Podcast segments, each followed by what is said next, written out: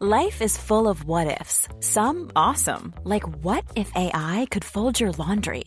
And some, well, less awesome, like what if you have unexpected medical costs? United Healthcare can help get you covered with Health Protector Guard fixed indemnity insurance plans. They supplement your primary plan to help you manage out of pocket costs. No deductibles, no enrollment periods, and especially no more what ifs. Visit uh1.com to find the Health Protector Guard plan for you. Mother's Day is around the corner. Find the perfect gift for the mom in your life with a stunning piece of jewelry from Blue Nile. From timeless pearls to dazzling gemstones, Blue Nile has something she'll adore. Need it fast? Most items can ship overnight. Plus, enjoy guaranteed free shipping and returns. Don't miss our special Mother's Day deals. Save big on the season's most beautiful trends. For a limited time, get up to 50% off by going to Bluenile.com. That's Bluenile.com. There's never been a faster or easier way to start your weight loss journey than with PlushCare. PlushCare accepts most insurance plans and gives you online access to board-certified physicians who can prescribe FDA-approved weight loss medications like Wigovi and Zepbound for those who qualify. Take charge of your health and speak with a board-certified physician about a weight loss plan that's right for you. Get started today at plushcare.com slash weight loss. That's plushcare.com slash weight loss. plushcare.com slash weight loss.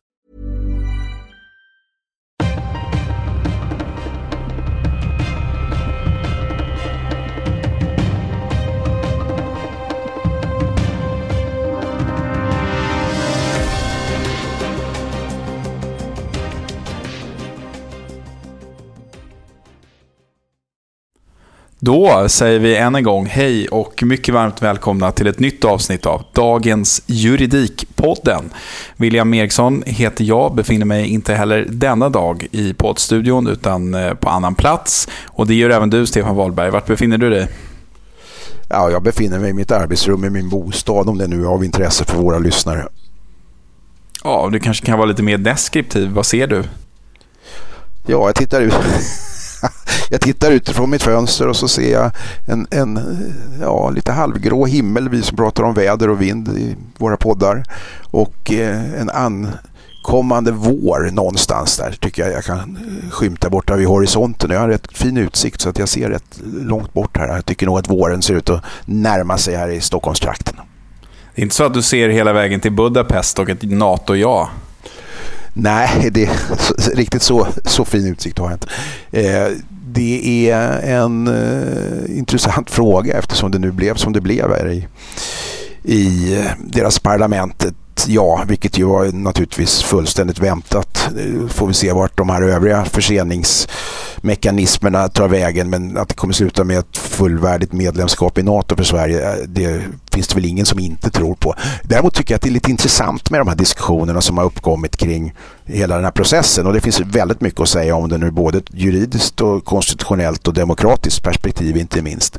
Men en fråga som jag lite otippat tycker har dykt, dykt upp i den här diskussionen är huruvida den här vetorätten då eh, så säga, skulle vara förenlig med någon eh, demokrati eller rent ut sagt någon har sagt att, att eh, det kanske till och med är så att hur kan det vara så odemokratiskt så att ett land som Ungern och Turkiet kan, kan stoppa en process där en sån överväldigande majoritet faktiskt eh, i en organisation säger ja. Eh, och det, det, är en intressant fråga. Att när, när det uppkommer, och jag tror att vi är så förstörda och, utav demokratibegreppet eh, som, som i grund och botten brukar innefatta någon form av krav på enkel majoritet. Det vill säga att 51 procent får bestämma över 49 procent i olika sammanhang. Och så är det ju i Sveriges riksdag i de allra flesta sammanhangen. Men det är inte jätteovanligt att man eh, heller i, i framförallt konstitutionella sammanhang har i alla fall krav på eh, kvalificerad majoritet och att eh, kanske minst tre fjärdedelar av, av de som röstar ska ha haft en viss uppfattning.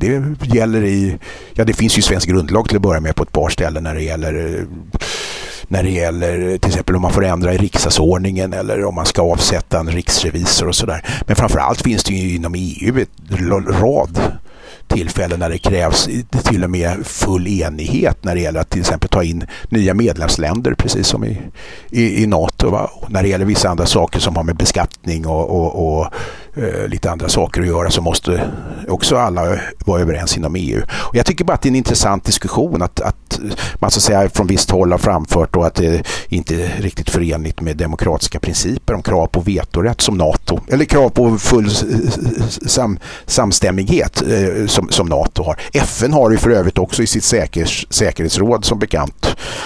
Det är det som har satt hela Eh, Ukraina-frågan i, i, i gungning eftersom de fem permanenta medlemmarna eh, måste, måste vara överens och att Ryssland är en av dem. Så att, ja, jag, jag, bara gör det som en allmän reflektion utifrån vad frågar om nämligen, nämligen Ungern. Ja, den stora frågan med det här är ju hur kommer Sverige att agera när NATO eller när nya länder ansöker om NATO-medlemskap? Det kan ju finnas länder som vi i Sverige eller den svenska regeringen absolut inte vill ha med i den här paraplyorganisationen Eh, kommer vi då tycka att det är bra eller dåligt att vi har möjligheten att säga nej och stoppa den processen? Eller åtminstone som då det tycks vara i fallet med Turkiet och Ungern, att man åtminstone kräver att få någonting annat tillbaka för att man ska lämna det här jat. Det är den frågan som blir intressant tycker jag.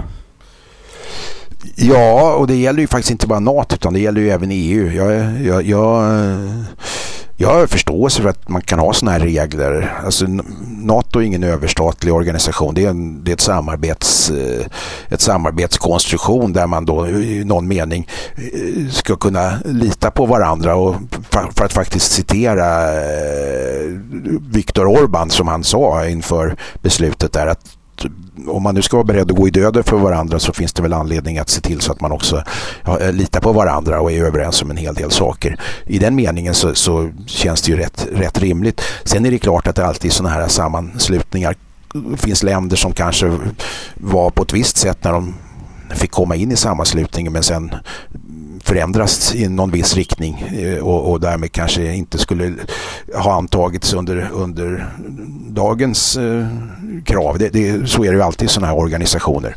Men eh, till syvende och sist så är det, i den mån det här är juridik och vilket det faktiskt är, så, så, så handlar det om att regelverk ska tillämpas på ett visst sätt. Och bara för att regelverket inte innebär att det ställs krav på enkel majoritet som vi är vana vid så, så, så, så är det ju inte synonymt med att det skulle vara odemokratiskt utan både kvalificerad majoritet används i, svenska, i svensk grundlag i ett par tillfällen och eh, även då full samstämmighet, det vill säga omväntvis en, en möjlighet att lägga in sitt veto används ju då inom ja, både FN, EU och då som bekant NATO.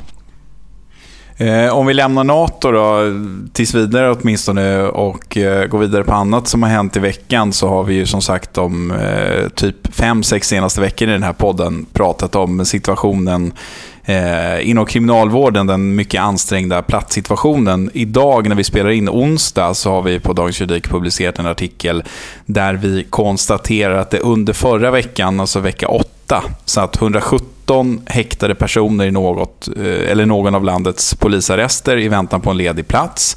Men vi kan också konstatera utifrån den statistiken att under tio veckor förra året så saknas det uppgift över hur många häktade personer som befann sig i någon polisarrest. Eh, jag pratade med advokaten Emma Persson som sa till mig att hon tycker att det här är extremt, eller väldigt anmärkningsvärt och hon pekar på att kriminalvården har ju trots allt ansvar för de här personerna när de är häktade och måste ju veta vem som satt var, hur länge personen satt där, hur många dagar och så vidare inte det här väldigt konstigt, Stefan, att det saknas statistik för så pass många veckor ändå? Rätt många av de veckorna var under sommaren. Det kan ju vara så att det är någon sommarpersonal och annat, men jag menar, det får ju bara inte gå till så. Det är klart att det inte får. Nu är det ju så att eh, när det gäller siffror och statistik och sånt här så har polisväsendet aldrig varit några stjärnor i de här sammanhangen. Men när det gäller kriminalvården så, så brukar man ju kunna få ut uh, statistik på både, både längden och bredden och allt vad det nu är och vara sammanställt. Sannolikt är det väl så. Jag säger sannolikt för jag har inget, eh, inga bevis för det. Men sannolikt är det så att den här statistiken sannolikt skulle kunna eh, samman, sättas samman utav, utav vem som helst som vill göra det pusseljobbet men att den inte finns sammanställd. För att om det saknas beslut, om det saknas underlag för att hålla människor frihetsberövade i Sverige, så att säga, oavsett var detta har skett och oavsett om det är sammanställt i statistik, då är det ju så allvarligt så att det, det är inte ens då är det ett helt egen podd kan vi säga. Om det skulle vara så att vi har folk frihetsberövade utan beslut. Och så är det ju inte i Sverige. Så illa är det faktiskt inte i de här sammanhangen. Nej, så är det nog inte. Men, och de vet säkert vilka som är frihetsberövade, men utifrån den statistiken som finns att tillgå från kriminalvårdens sida i alla fall, så kan man inte under ett antal veckor förra året eh, idag uppge hur många av de häktade som satt i polisarrester. Det, det är ett faktum. Så att, men men eh, jag bara tänker som en avslutning här innan vi går vidare. Vi har pratat om det här nu så många gånger. Nu har vi det liksom svart på vitt i form av siffror här. Det är mellan 65 och 145 ibland eh, personer, häktade sådana, som varje vecka sitter i arresten och väntar på häktesplatser. Det är extremt hög beläggning på de ordinarie anstaltsplatserna och på de ordinarie häktesplatserna. Det är extremt hög beläggning även på de här tillfälligt framordnade platserna. Det här tycks inte bli bättre på lång sikt. Frågan är bara återigen, vem ska utkräva ansvar av vem? Ja, det här har vi nu pratat om så många gånger och, och Kriminalvårdens generaldirektör hävdar ju att justitiekanslern eh, har sagt att det i vart fall inte skulle vara skadeståndsgrundande som olaga frihetsberövande. Eh, vilket, eller hävdar att, jag får det låta som om han skulle på något sätt ha, ha eh, att det är tveksamt. JK har kommit fram till det och eh, det innebär inte att det är slutgiltigt prövat eller avgjort naturligtvis. Utan eh, alltså tunga spelare på plan, den här planen som, som jag har pratat med säger att det, inte, att det sannolikt inte bara är, är eh, skadeståndsgrundande utan att det också skulle kunna vara straffsanktionerat minst, minst i form av tjänstefel. Det vill säga beslut som ska fattas enligt lag har inte fattats och även underlåtenhet att fatta då beslut enligt lag kan ju kan ju konstituera ansvar för tjänstefel. Det här är ju aldrig prövat då ännu och, och, frågan är om det kommer att prövas. Jag tycker gärna att det skulle kunna prövas därför att ett stort antal personer blir Eh, blir personligt lidande av det här. Och faktum är att det är inte ett enstaka misstag i arbetet som du och jag har pratat om här under, under de senaste månaderna i våra poddar. Utan det här är ju alltså i ordets rätta bemärkelse ett systemfel när till och med, med generaldirektören för kriminalvården uttryckligen säger att kriminalvården varje dag bryter emot svensk lag i och med detta. Då kan man inte säga att ja, vi, vi tror inte att det eh, är så allvarligt att det inte kommer hända igen. Därför att det finns ju till och med årtal utsatta till när man beräknas kunna komma till rätta med de här problemen med att volymer av det här slaget som vi nu har frihetsberövade kommer att kunna då hanteras enligt lag. Och därmed är det ju ett systemfel. Och det vore märkligt om inte det här på något sätt beivrades. Det vore olyckligt, inte bara för de här individerna som drabbas utan också för tilltron till ja, rättsväsendet och tilltron till ett system där man då har skattebetalarnas eh, uppdrag att, att beivra och, och verkställa eh, straff för människor som har brutit mot lagen och sen bryter man själv mot lagen och kommer undan. Det alla hör ju här att det inte är någonting som är en toppensituation för, för, en, för en rättsstat det sänder inga bra signaler, så är det. Det kan vi väl konstatera. Du, i veckan har vi också rapporterat om eh, ett beslut från Säkerhets och integritetsskyddsnämnden där det framgår att polisen avlyssnade samtal mellan personer som inte var misstänkta för brott och sen använde det här materialet i en utredning. Eh, Säkerhets och integritetsskyddsnämnden är eh, inte helt tillfreds med detta och skriver i sitt beslut att det inte är godtagbart att avlyssningsmaterialet användes i utredningen trots att det för åklagaren stod klart att andra personer och de som tvångsmedlet riktade sig mot hade avlyssnats. Eh, det här skedde ju innan det blev tillåtet med preventiva tvångsmedel i den här typen av mål. Det handlade liksom inte om något så kallat Säpo-mål eller så. Du brukar ju ofta prata om det sluttande planet. Är det här en effekt av det sluttande planet?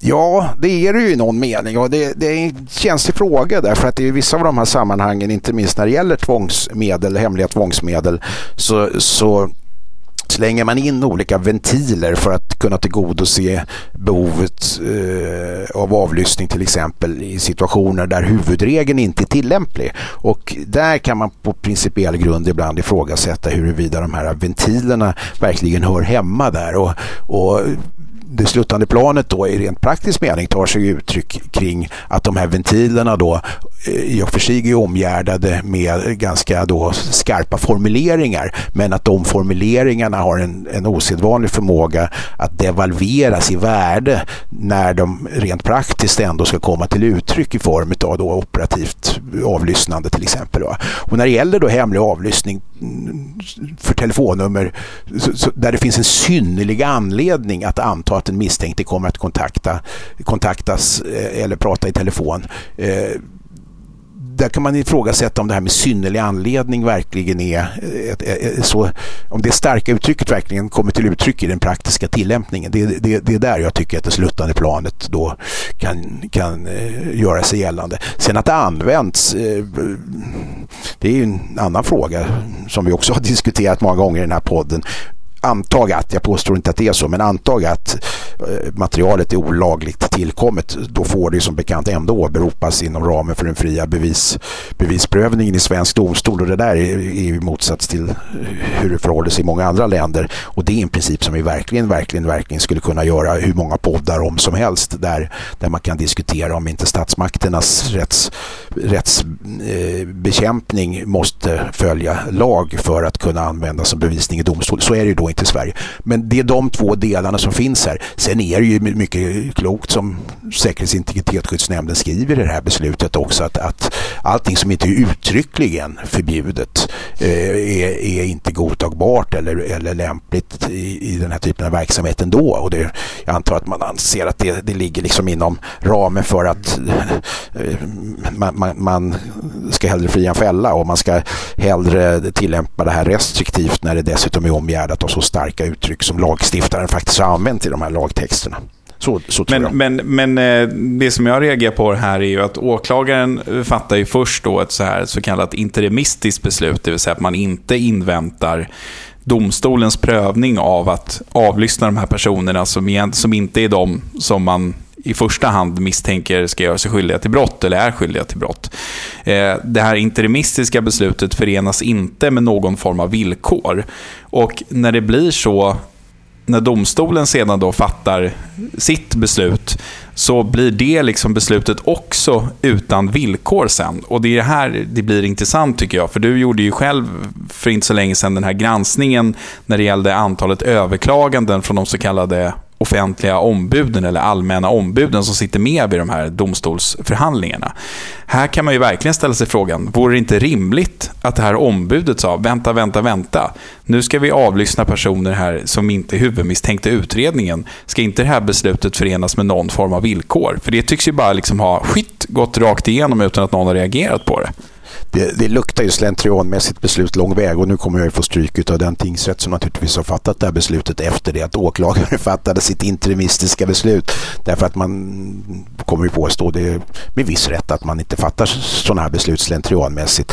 Men, men just den här frågan om, om villkor tror jag ändå eh, väl kan ha gått eh, igenom att man så att säga, inte har tänkt på den saken. Och eh, jag vet ju inte heller, eftersom det är ju hemligt, huruvida det offentliga ombudet har haft synpunkter på den frågan och, och så vidare. Det enda vi kan veta är att utifrån nämndens granskning här så har det inte så har det inte gjorts några, satts upp några villkor och, och det med tanke på situationen borde det kanske ha gjorts så. Eller det anser ju nämnden att man borde ha gjort under alla omständigheter. Och det ska säga Men för, för, för jag bara tänker så här, du och jag, även om vi kanske jämfört med en del andra eh, har ett större integritetstänk och kanske är mer oroade över en ökad, utökade möjligheter till hemliga tvångsmedel och hemliga tvångsmedel i preventivt syfte och så där, så är vi inte dummare än att vi fattar att det är effektiva spaningsmetoder och att det i vissa fall kan vara absolut nödvändigt att använda sig av den här här typen av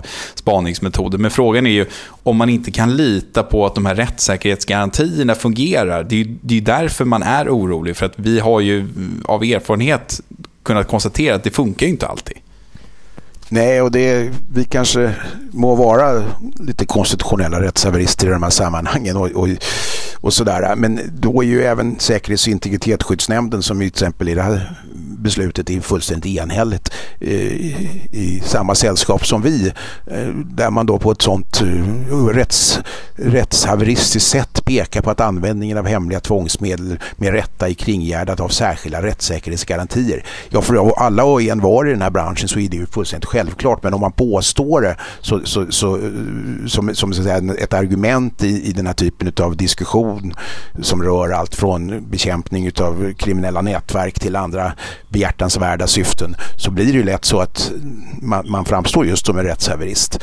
Eh, och det har vi ibland skämtsamt sagt i andra sammanhang också att, att eh, Eh, när det riktas kritik mot sådana som till exempel dig och mig för att vi, är, är, är, har en viss hållning i sådana här frågor så, så får man i så fall inkludera, inte som bara i det här fallet, Säkerhets och integritetsskyddsnämnden som får anses utgöra inte bara experter på området utan också har statsmakternas uppdrag och ytterst riksdagens uppdrag att bevaka de här intressena. Utan i många andra av de här fallen som vi har diskuterat genom åren så är det faktiskt så att vi har varit, varit, haft sådana som lagrådet och, och Högsta domstolen, Högsta förvaltningsdomstolen på, och justitieombudsmannen och så vidare på vår, på vår sida om jag får uttrycka mig så. Så att vi är i gott sällskap som rättshaverister då. Det kan man gott säga. Va? Något man kan säga som positivt med det här är att om jag inte tolkar det här beslutet fel så var det faktiskt en eh, eh, någon på polisen som eh, tipsade eller åtminstone lämnade uppgifter till Säkerhets och integritetsskyddsnämnden om att detta hade skett och att han misstänkte att det eventuellt inte var förenligt med, med eh, de rutiner och regler och lagar som finns då, trots att åklagaren har gjort en egen rättsutredning i saken och kommit fram till att det borde vara helt okej att göra så här. Så det är väl positivt att det var en, en befattningshavare på polisen som lämnade de uppgifterna ändå, tycker jag. Absolut. En god whistle whistleblower helt enkelt. Och om man nu ska ta nämndens beslut för gott och det tycker jag att man ska göra. Det är ändå de som har uppdraget att övervaka sånt här så, så har man ju gjort fel och, och eh, då borde man få reprimand. Och de går ju, om man säger så långt så att de till och med uttalar att åklagarmyndigheten då bör överväga att ge närmare riktlinjer för när och hur åklagare bör föreslå rätten villkor för användning av hemliga tvångsmedel och så vidare. Ytterst är det naturligtvis en ansvar som faller på domstolarna att iaktta sin opartiskhet och oväldighet i, i de här, även de här, eh, kanske inte, man kanske till och med ska säga inte minst i de här sammanhangen där den misstänkte inte själv är närvarande eller ens informerad om att han är misstänkt, vilket är ju hela grunden för avlyssningen och ska få vara hela grunden för avlyssning. Och då landar vi till slut ändå i frågan. Den här då personen i form av ett offentligt ombud som är avlönad för att sitta där och in, tillvarata enskildas integritetsintressen. Vad gör de? Ja, utifrån den granskning som Dagens Juridik gjorde i höstas eh, och som vi fick processa hela vägen upp i Högsta domstolen för att ens få ut statistik för så visar det sig att en enda, eh, ett enda ombud hade överklagat ett beslut till, till hovrätten från tingsrätterna när det gällde hemliga tvångsmedel och då pratar vi tusentals tillstånd som hade lämnats. Va? Så att eh, de där rättssäkerhetsgarantierna som då och då eh, flyter upp till ytan och framhålls från inte minst politiskt håll för de allt mer repressiva lagstiftningsåtgärderna i det här landet. De är i praktiken inte riktigt lika mycket värda som de kan låta som när man så fint klär dem i politisk eh, vokabulär. Va?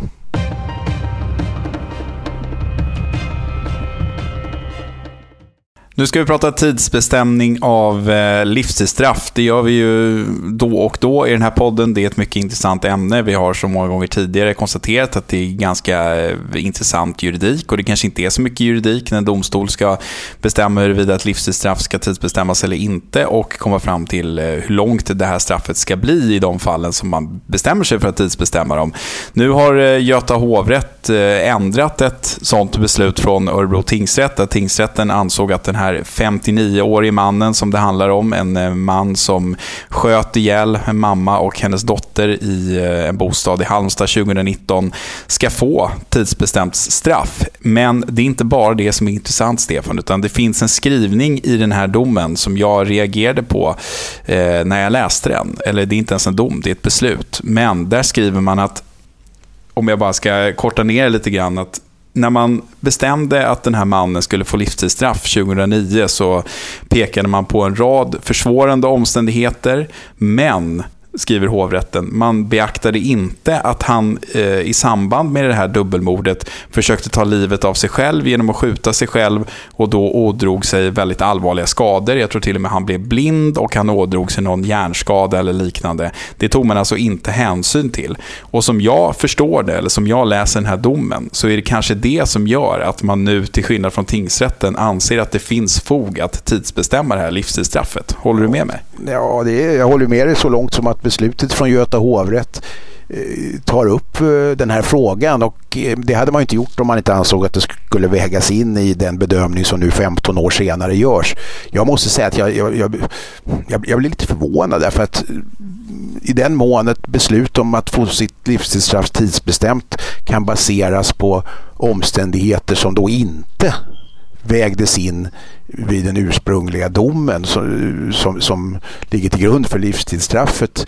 Eh, det känns lite omvänt. Det står inte explicit i hovrättens beslut här att man, man väger in det men man konstaterar i, i, i, i den löpande texten i beslutet att, att eh, det inte har beaktats, alltså möjligheten att vid straffmätning i sänkande riktning beakta de här omständigheterna eh, inte har utnyttjats. Det vill säga man får anse att hovrätten här på något sätt tycker att den ursprungliga domen då, ja, att, och att den var fel eller att man borde ha beaktat det i någon mening och att man nu gör i samband med att man fattar beslut om tidsbestämning.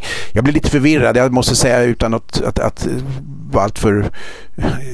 Alltså så här, jag tycker att det, det, är lite dåligt formulerat huruvida det där väg, väg, hur tungt det egentligen väger. Så, så långt kan jag gå i min, i min kritik mot det här beslutet. Men hur, jag bara tänker så här, det är, om man hade varit en eh, nära anhörig eller anhörig överhuvudtaget till de här två personerna som, som blev, ja, som domstolarna beskrivit det, bestialiskt mördade 2009. Om man hade varit nära anhörig till dem och så hade man läst den här domen där en hovrätt skriver att ja, men vi tycker inte att man i tillräcklig utsträckning, det kanske de inte skriver, men att man inte har beaktat de förmildrande omständigheterna i form av att den här mördaren försökte ta sitt eget liv efter att ha mördat två andra personer och då ådrog sig skador, då hade jag nog som anhörig åtminstone kunnat uppfatta det som stötande. Det, det, har ju varit sådana situationer men då har det haft direkt bäring på en dom som har fallit eh, så att säga, i samband med, med att straffmätningen görs och, och eh, det finns ju fullt stöd för det, uttryckligt stöd för det. Alltså brottsbalkens så kallade billighetsskäl. Där säger man att om den tilltalade till följd av brottet har drabbats av jag tror det är så allvarlig kroppsskada så, så eh, kan det, eller ska det då inverka på, på straffmätningen så att säga, som en del av straffet. Då i det här fallet så blir det en intressant fråga huruvida ett eget självmordsförsök ska betraktas som en sådan då allvarlig kroppsskada till följd av brottet. Att, att det ska beaktas i lindrande riktning. Jag påstår inte att det inte ska det. Jag bara säger att det blir en intressant fråga därför att självmordsförsöket i sig utgör ju inte en del av den kriminaliserade gärningen som faktiskt ligger till grund för, för, för, för domen. Utan även om det är självmordsförsöket är en direkt följd av att man har begått ett brott så, så, så är frågan om det då ska omfattas av de här billighetsskälen. Det, det är, än en gång, jag påstår inte att det inte ska vara så. Jag bara påstår att det är en intressant fråga. Så för eh, tingsrätten tyckte jag att frågan var så att säga, för tidigt väckt. Han, den här personen anses ju ha låg risk för återfall i brott. Så det var inte det som tingsrättens beslut grundade sig på, utan man ansåg att nej, men det, är inte, det har gått för kort tid. Han behöver sitta närmare 30 år innan det kan bli aktuellt att tidsbestämma det här livstidsstraffet. Och så kommer hovrätten nu till det här, till, till ändå, det är ganska stor skillnad i, i de två eh, bedömningarna. Och det är också intressant tycker jag, oavsett huruvida, hur mycket de har tagit hänsyn till att han försökte ta sitt eget liv. Men att domstolarna kan se så pass olika på eh, hur långt ett straff ska bli. Och det synliggör väl kanske lite bristerna med det här systemet. Ja, äh, ja, i den delen vet jag. Alltså hovrätten hänvisar här till, som de själva uttrycker, en, en, enligt en mycket grov kategorisering som Högsta domstolen har ställt sig bakom och så vidare. Så tittar man på då huruvida man ska tidsbestämma straffet till ett, ett, ett, ett visst antal år och vad framförallt som ska påverka det och att frågan om flerfaldig brottslighet då, av synnerligt allvarligt slag kan komma att påverka det här. Och, och, och, om jag inte minns fel har man åberopat det bland annat i Mattias Flink-ärendet vid ett par tillfällen. Jag tror det prövades av HD någon gång också då som, där man vägde in det här. Och eh, det, jag, jag har egentligen inga invändningar emot det. Nu slutar ju hovrätten eh, sina skrivningar med att konstatera att det utdömda livstidsstraffet Eh, ska omvandlas till fängelse i 26 år. Så det, i den meningen så är det liksom över de 18 år som ändå är, är det lägsta eh, som man normalt får omvandla till. Eh, Just med hänvisning till att det handlar om flerfaldig brottslighet. Dessutom är det ju inte riktigt om man nu ska prata i sådana termer. Det handlar inte om vilket, det är inget vilket, vilket mord som helst utan det är, det är ett, ett väldigt, väldigt obehagligt dubbelmord som av, redan i tingsrätten då konstaterades vara bestialiskt slag och så vidare. Så att, och det, sånt ska ju också vägas in både vid straffmätningen men naturligtvis kommer det att ligga till grund inte minst för farlighetsbedömningen i framtiden och risken för återfall i den typen av bestialisk våldsbrottslighet även om man nu har kommit fram till att den är låg vilket ju brukar utgöra en, eh, i de allra flesta fallen en förutsättning för att överhuvudtaget kunna få omvandling av ett livstidsstraff. Lite beroende på vad som händer med lagstiftningen och, och vart den här grova organiserade brottsligheten tar vägen nu så är det ju inte otänkbart att vi i framtiden kommer få se rätt många eh, av den här sortens prövningar. Det har ju åtminstone varit på förslag att fler brott än idag ska få livstid i straffskalan. Det har ju redan blivit fler brott eh, de senaste åren som har fått livstid i straffskalan. Man kan tänka sig, det har också pratat om att man från politiskt håll vill att domstolarna ska så att säga, börja högst upp och sen, sen vandra neråt, inte tvärtom när det gäller straffmätning och så vidare. Tror du att vi kommer få se många eh, prövningar i såväl tingsrätt, Örebro tingsrätt som Göta hovrätt när det gäller livstidsstraff de kommande 20 åren? Ja, det är, eftersom du får börja ansöka om tidsbestämt först efter tio år så kommer det finnas en viss fördröjning av helt, det är bara enkel matematik. Va? Men det är ju så, om vi dömer fler till livstidsfängelse så kommer det ofelbart fler att begära att få det tidsbestämt. För jag har svårt att tro att, att fler kommer att acceptera sitt livstidsstraff som just ett livstidsstraff och därmed så faller det sig naturligt att vi kommer att se och få fler sådana här ärenden på då Örebro tingsrätt och sedermera Göta hovrätts eh, bord och kanske i, i slutändan även avgörande från HD. Eh, med detta icke sagt att diskussionen kring livstidsstraffets utökning är, är slut i den här podden och jag tror inte vi ska ge oss in i den heller just här och nu. Hur Nej, det, jag tycker att det finns andra frågor som är mer aktuella runt omkring det. Frågan är ju så här, hur mycket extra resurser kommer Rättsmedicinalverket behöva för att, att säga, vara, eh, ha tid och möjlighet att göra de här eh, eh, farlighetsbedömningarna. Och, alltså, det finns ju massa andra frågor som växer runt omkring det här. Själva livstidsstraffets vara eller icke vara eller vilka brott som det ska finnas i straffskalan. Det är så stora frågor att får vi vika typ en veckas poddande till om vi ska hinna ta dem. Jo, och jag menar jag tänker på ett annat fenomen som vi ibland har pratat om i den här podden, i varje fall som jag brukar tjata om, nämligen att jag brukar säga så här, lagstiftning får effekter för människor. Det vill säga röstar på ett visst sätt politiskt och, och det står klart att den politiska sidan kommer att lagstifta på ett visst sätt så måste du själv vara beredd att både bära konsekvenserna av det vare sig det är skatterättsligt eller, eller eh, trygghetsmässigt i samhället oavsett vilken riktning det så att säga går i. Och här har du då en ny dimension på detta, det vill säga stiftar man lag eller om man politiskt eh, är aktiv i en viss riktning och stiftar nya lagar på det sätt som nu har skett i en repressiv mening så får det då konkreta effekter även på myndigheterna precis som du pekar på.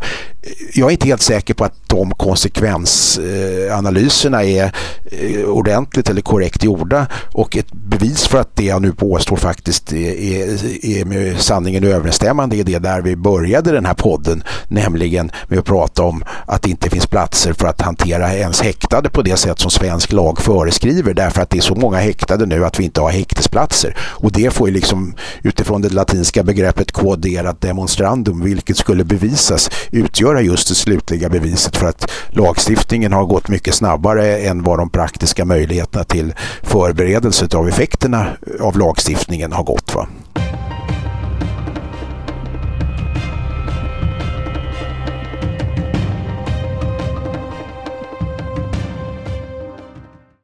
Ja, från eh, kriminalvård till eh, ännu lite mer kriminalvård, Stefan. Vi har i veckan rapporterat om två saker som rör det här med huvudförhandlingar eller olika typer av muntliga förhandlingar på distans. I ett fall så har JO riktat kritik mot kriminalvården för att en kriminalvårdare eh, citat, instruerade, slutcitat, eh, en person som eh, medverkade på länk från en anstalt under en huvudförhandling. Och i ett annat fall så har en advokat fått rätt till ersättning för tidsspillan och andra resekostnader när han eh, vägrade acceptera att medverka eh, vid en muntlig förhandling Eh, på länk från en annan plats än sin klient eftersom klienten uttryckligen hade sagt att hen gärna ville att advokaten skulle medverka från samma plats. Och eh, Det här sätter ju fingret lite på den problematiken som vi diskuterade för några veckor sedan när vi pratade om den här promemorian från Domstolsverket och utvidgade möjligheter för rättens ledamöter att delta på distans och utvidgade möjligheter för andra parter och ombud och så vidare att delta på distans. Här tycker jag att man ser vilka problem det kan medföra. Alltså att vi har eh, intagna som medverkar på distans från anstalter och så, det, det är ju ingen nyhet. Det har ju skett under ganska lång tid så länge tekniken har varit möjlig. Men det här att domstolar eh, försöker kostnadsbespara genom att säga att en advokat inte behöver närvara tillsammans med sin klient eh, vid en muntlig förhandling i ett eh, mål som rör tvångsvård och sådär. Det, det är ju en annan sak. Ja, alltså jag, jag pratar ju som framgick tidigare gärna om skillnaden mellan enstaka misstag i arbetet och systemfel. Och när det gäller den här kriminalvårdaren som står och instruerar en intagen om vad han ska säga inom ramen för en, en huvudförhandling i domstol så får man nog säga trots allt att det, det är inget systemfel. Jag har faktiskt jag har aldrig talat om något Det är knappt som man tror att det är sant ju. Ja, det är nästan som man inte tror det är sant. Och det är till och med så att domstolen, rättens ordförande försöker ju tillrättavisa honom, alltså kriminalvårdaren vid antal tillfällen om att han inte ska lägga sig i förhandling och så vidare. Men eh, jag, jag, jag, man får nog se det som ett, som ett enstaka misstag i arbetet och så vitt jag förstår så var han ganska ny och ung i tjänsten och sådär och, och tyckte väl att han gjorde någonting bra. Och så får det inte vara naturligtvis. Man får lite så här Mr Bean-känsla, liksom, att någon ja. står bakom och gör lite lust, så här gester och liksom mimar och sånt där. Man skulle nästan vilja varit med. Ja, alltså det, ja, det är ju, egentligen så är det ju, är det ju väldigt allvarligt. Men, men, ja, det är jätteallvarligt, men, men det blir men det, och det visar, möjligtvis på, det visar faktiskt däremot på, på, på, de risker som är förknippade med att inte ha en huvudförhandling muntligen och enligt omedelbarhetsprincipen där alla är fysiskt närvarande. Därför att det ska ju inte komma i fråga att någon kriminalvårdare som finns med för att eh, då eh, transportera fången till låt säga tingsrätt eller en hovrätt eh, skulle börja prata med fången under pågående förhandling i, i, i lokaliteterna så alltså att säga, i domstolen. Så att det visar ju på att en praktisk risk med detta att det inte är för alla uppenbart att Eh, de här formerna ska gälla på samma sätt om man inte befinner sig i domstolslokalen. Och det stämmer till viss eftertanke. När det gäller den andra frågan så är det helt uppenbart att HFDs dom är, är, eh, är korrekt, korrekt tycker jag. Det är inte bara vad jag tycker utan det får vi nog säga att HFD kommer fram till någonting som är väldigt väsentligt. Precis, även om det inte är brottmål där utan ett LVM-mål så handlar det ändå om tvångsvård och, och rätten att ha en advokat så att säga, vid sin sida är ju i sig eh, väldigt, väldigt viktig, eh, en viktig princip va, som, som ska vara uppfylld och att det är, i många, många fall är direkt olämpligt att inte känna då den styrka som en advokat faktiskt tänkt att, att bidra till oavsett om man är tilltalad i, i brottmål eller är föremål för övervägande om att tvångsomhändertas och så vidare. Så att det, att advokaten gjorde rätt enligt god advokatsed tycker jag är helt uppenbart. Och nu har han dessutom då att, eh, fått, fått eh, betalt för det, det via HFD. Och det låter väl rimligt. Ja, men den stora frågan blir ju här, liksom, när de tekniska möjligheterna utvidgas så ökar ju det i sin tur möjligheter till kostnadsbesparingar. Och eh, man ska vara noga tycker jag med, med statliga medel. Det är bra att justitiekanslern eh, ska granska kostnadsräkningar från eh, advokater i olika typer av mål och så vidare och sätter ner foten. Ibland kan det tyckas lite så här, petitessartat när det handlar om liksom tusen spänn i, i tidsspillan eller reseersättning eller någonting. Men, men låt så vara, det är de reglerna vi har. Men, men frågan är ju, de här utvidgade möjligheterna då, hur stora besparingsmöjligheter ser såväl domstolarna som andra statliga aktörer att det finns nu när man kan börja säga till folk att Nej, men du, får, du får delta via länk. Det funkar alldeles utmärkt och, och din klient sitter ju på, på ett LVM-hem i en helt annan del av Sverige. Det finns ingen anledning att vi ska betala för att du ska resa från Gävle till Lund bara för att din klient råkar eh, vårdas på ett hem där och så vidare. Ja, det är, frågan är ju alltid som vanligt vad kostar det här i slutändan i, i rättssäkerhetshänseende? Och, och rättssäkerheten har ju i vissa ögon en, ett, ett alldeles för, för lågt pris. Va? Och eh, bara blotta misstanken om att det inte ska bli en schysst rättegång eh, är, är tillräckligt för att eh, vara på sin vakt i de här sammanhangen. Jag har full respekt för och full förståelse för att allt mer utav även domstolsförhandlingar kommer att med full rätt kunna skötas eh, på distans.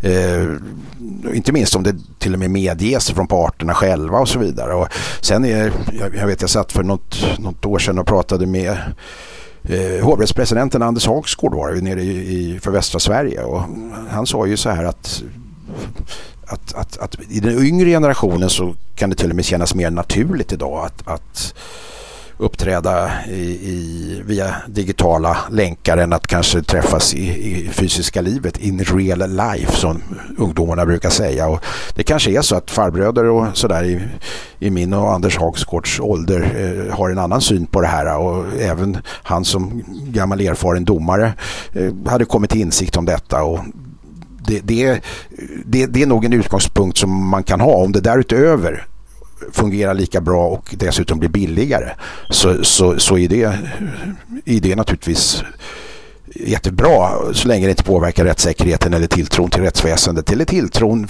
till, till överlag domstolens beslut i det enskilda fallet eller dom eller vad det nu må vara. En, en, fråga som vi inte lyfte senast och som jag inte minns att jag läste om i den här promemorian det är ju det IT samhälle som vi lever i idag och de så att säga, attacker som det här IT-samhället hela tiden utsätts för, kan man vara helt säker på att inga domstolsförhandlingar eh, kommer att hackas? Kan man vara helt säker på att alla de här öppna eh, webblinjerna som man använder sig av, även om det ställer krav på inloggning och, och koder som ska skickas fram och tillbaka mellan domstolar och parter och så vidare, att de här bryggorna, eller vad det nu kallas, att det är helt säkert? Det är klart. För jag menar, det, öpp, det öppnar ju för liksom, eh, menedssituationer och, och, och, annat om man kan sitta på distans och lyssna på vad som sägs i en huvudförhandling utan att någon vet att man är där. Ja, nej, det är klart att det, den frågan är högst relevant. Att alla IT-system bevisligen är, är, har, har akilleshälar. Och jag tycker att det väcker andra frågor nu när vi ser vad till exempel de här, man kan ju skratta åt sånt här som har med deepfakes att göra och, och, och, så.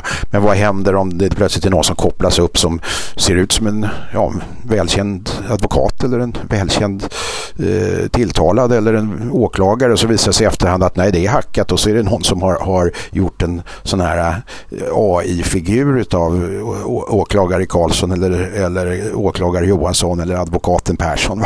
Det, det, är ju faktiskt en icke otänkbar situation utifrån det vi har sett bara de senaste månaderna i, i ganska häpnadsväckande eh, sammanhang.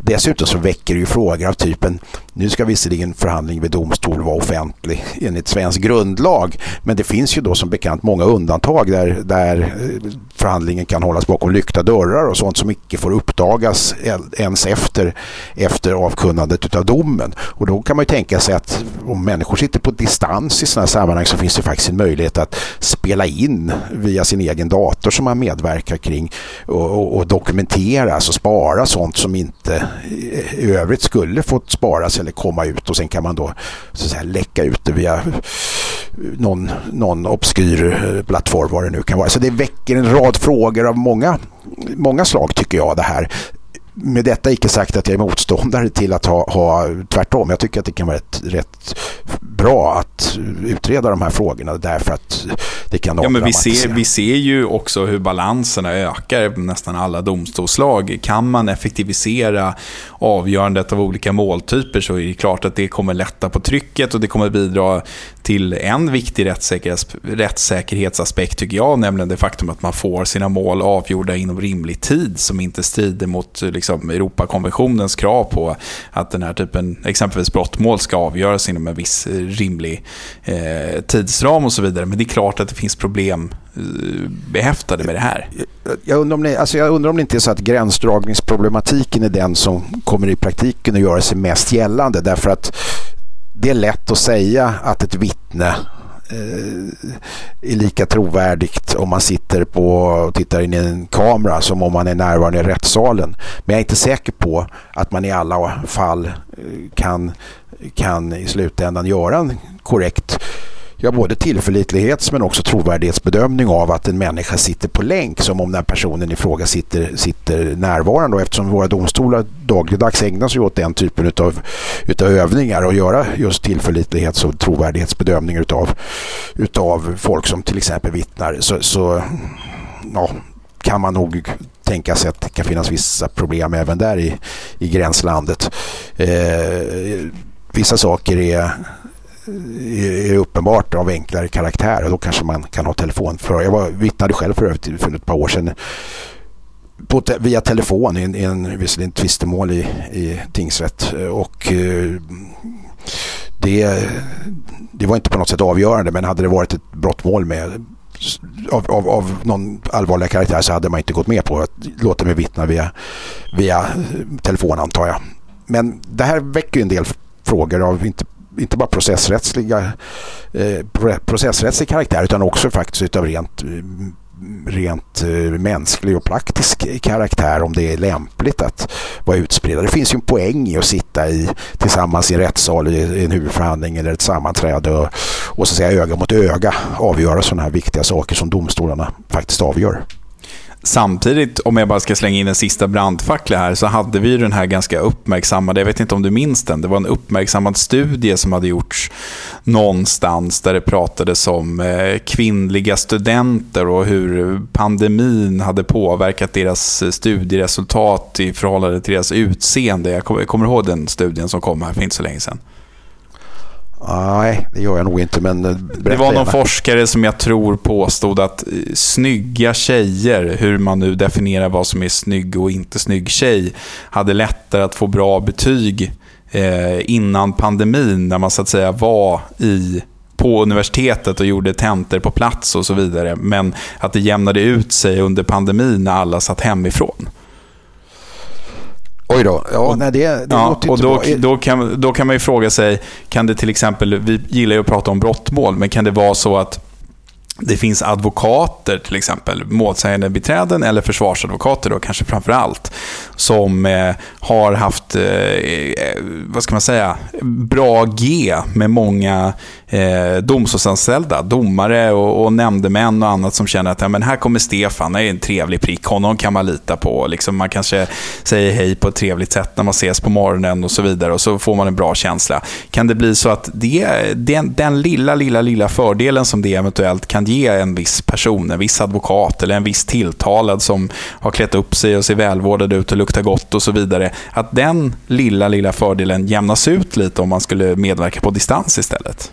Det är precis så som det är när man naturligtvis skriver tentamen vid, vid eh, universitetet eh, anonymt att eh, alla risker för att sån här bias-påverkan inträffar, om inte elimineras så i alla fall minimeras. Och därför så finns det ju sådana poänger säkert i det här. Och, och jag menar att confirmation bias sannolikt, och det här finns det ju forskning som visar, har större betydelse för domstolarnas eh, avgöranden än vad domarna själva i alla dessa undersökningar och forskningsrapporter som har kommit mm, både i Sverige men också globalt faktiskt själva tror eller vill tillstå. Eh, alltså alltså man påverkas av den som sitter där och att guilt by association är, är eh, någonting som de här så kallade vardagsbusarna, för att prata polisspråk, eh, drabbas av. det, det vet man ju. De döms för brott som de sannolikt inte har begått och det kanske inte fanns egentligen övertygande bevisning om det men i sammanhanget så, så, så åkte det med bara slasken och det är många sådana här yrkeskriminella som jag själv har träffat i mitt liv säger ju det att ja, ja, jag har blivit dömd för massa av brott som jag faktiskt inte har begått men jag har ju friats för så många och inte ens åtalats för många som jag har begått så det brukar jämna ut sig i längden lite åt det hållet. Va? Men det, det här är ju jätteintressant. Kan man eliminera confirmation bias för domare så genom det här så är det klart att man har vunnit en positiv poäng med det. Det tycker jag var, var, var smart in, inlägg och inte alls en brandfackla utav det William. Härligt. Vi kommer på så många goda forskningsämnen. Det är sällan som vi bestämmer oss för att forska på dem bara. Men det är väl, det är väl eh, som man är bara. Man är ingen doer. Man är en sån här galen professor bara som sitter och kastar ur sig en massa ämnen och hoppas att någon annan ska fånga upp dem. Men alltså bara för ett allra avslutande praktiskt exempel, eh, om jag inte minns fel, eh, så när det gäller den famösa då, det så kallade Da Costa-fallet, alltså styckmordet och ett av Sveriges mest uppmärksammade rättsfall någonsin är från 80-talet. En av orsakerna till att man då i Stockholms tingsrätt tvingades ta om hela och göra om hela den huvudförhandlingen var ju då att, att eh, en journalist kontaktade då nämndemännen i den första, den första sammansättningen av tingsrätten och att eh, åtminstone en av nämndemännen, om jag inte minns fel ordagrant, svarade så här att ja, det såg man ju redan från början när de kom in i rättssalen vad det där var för typer. Det vill säga man hade en förutfattad mening om att det här var människor som var styckmördare trots att de sedermera kom att frias och allt som, som, som den här processen har inneburit. Så att där var det någon som i varje fall var ärlig nog och tillstod det. Frågan är hur ofta det sker utan att, att, att eh, någon då i media öppet tillstår att man faktiskt från början ansåg att en människa var skyldig utan att lyssna på då de processuella argumenten som läggs fram från parterna. Nej, det är nog väldigt sällan. Du, eh, idag blev det en lång podd. 49 minuter är vi uppe aj, på aj, nu. Aj, det är väl bra? Ja, vi är tacksamma för de som fortfarande är kvar och lyssnar på oss eh, efter 49 minuter. Men eh, nu är det dags visst att var det någon som, Visst var det någon som sa till oss någon gång att eh, det här med internet var så bra för att man kan skriva hur långa texter som helst. Det är lite så vi jobbar här nu också. Ja, det var faktiskt en, en, en, ska säga, en numera senior skattejurist som, som i något sammanhang eh, framhöll det här att, att han hade tidigare skrivit skatterättsliga artiklar där man brukade från redaktörens håll i sådana här svensk juristtidning och juridisk tidskrift så begränsa antalet tecken men det stora poängen med, med internet var att man kunde skriva som han uttryckte det, hur långt som helst. Och det ska vi inte ta fasta på när vi gör vår podd för nu har vi redan gått över 50 minuter tror jag eller någonting sånt där. Nej, kanske inte, men nästan. Så nu sätter vi punkt tycker jag faktiskt. Det gör vi. Vi säger stort tack till alla er som har lyssnat och eh, önskar er en eh, fortsatt trevlig helg när ni lyssnar på det här. Och så säger vi på återhörande nästa vecka. Och då är jag i Stockholm, Stefan. Ja, det är jättebra. Det ska jag försöka vara det också. Ja, det hoppas jag verkligen. Annars blir jag besviken. Stort tack för att ni har lyssnat. Vi hörs nästa fredag igen. Hej!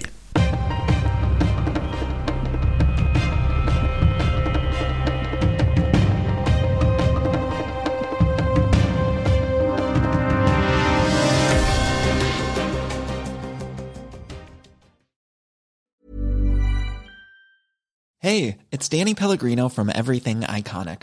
Ready to upgrade your style game without blowing your budget? Check out Quince. They've got all the good stuff shirts and polos, activewear, and fine leather goods, all at 50 to 80% less than other high end brands. And the best part? They're all about safe, ethical, and responsible manufacturing. Get that luxury vibe without the luxury price tag. Hit up quince.com slash upgrade for free shipping and 365 day returns on your next order. That's quince.com slash upgrade.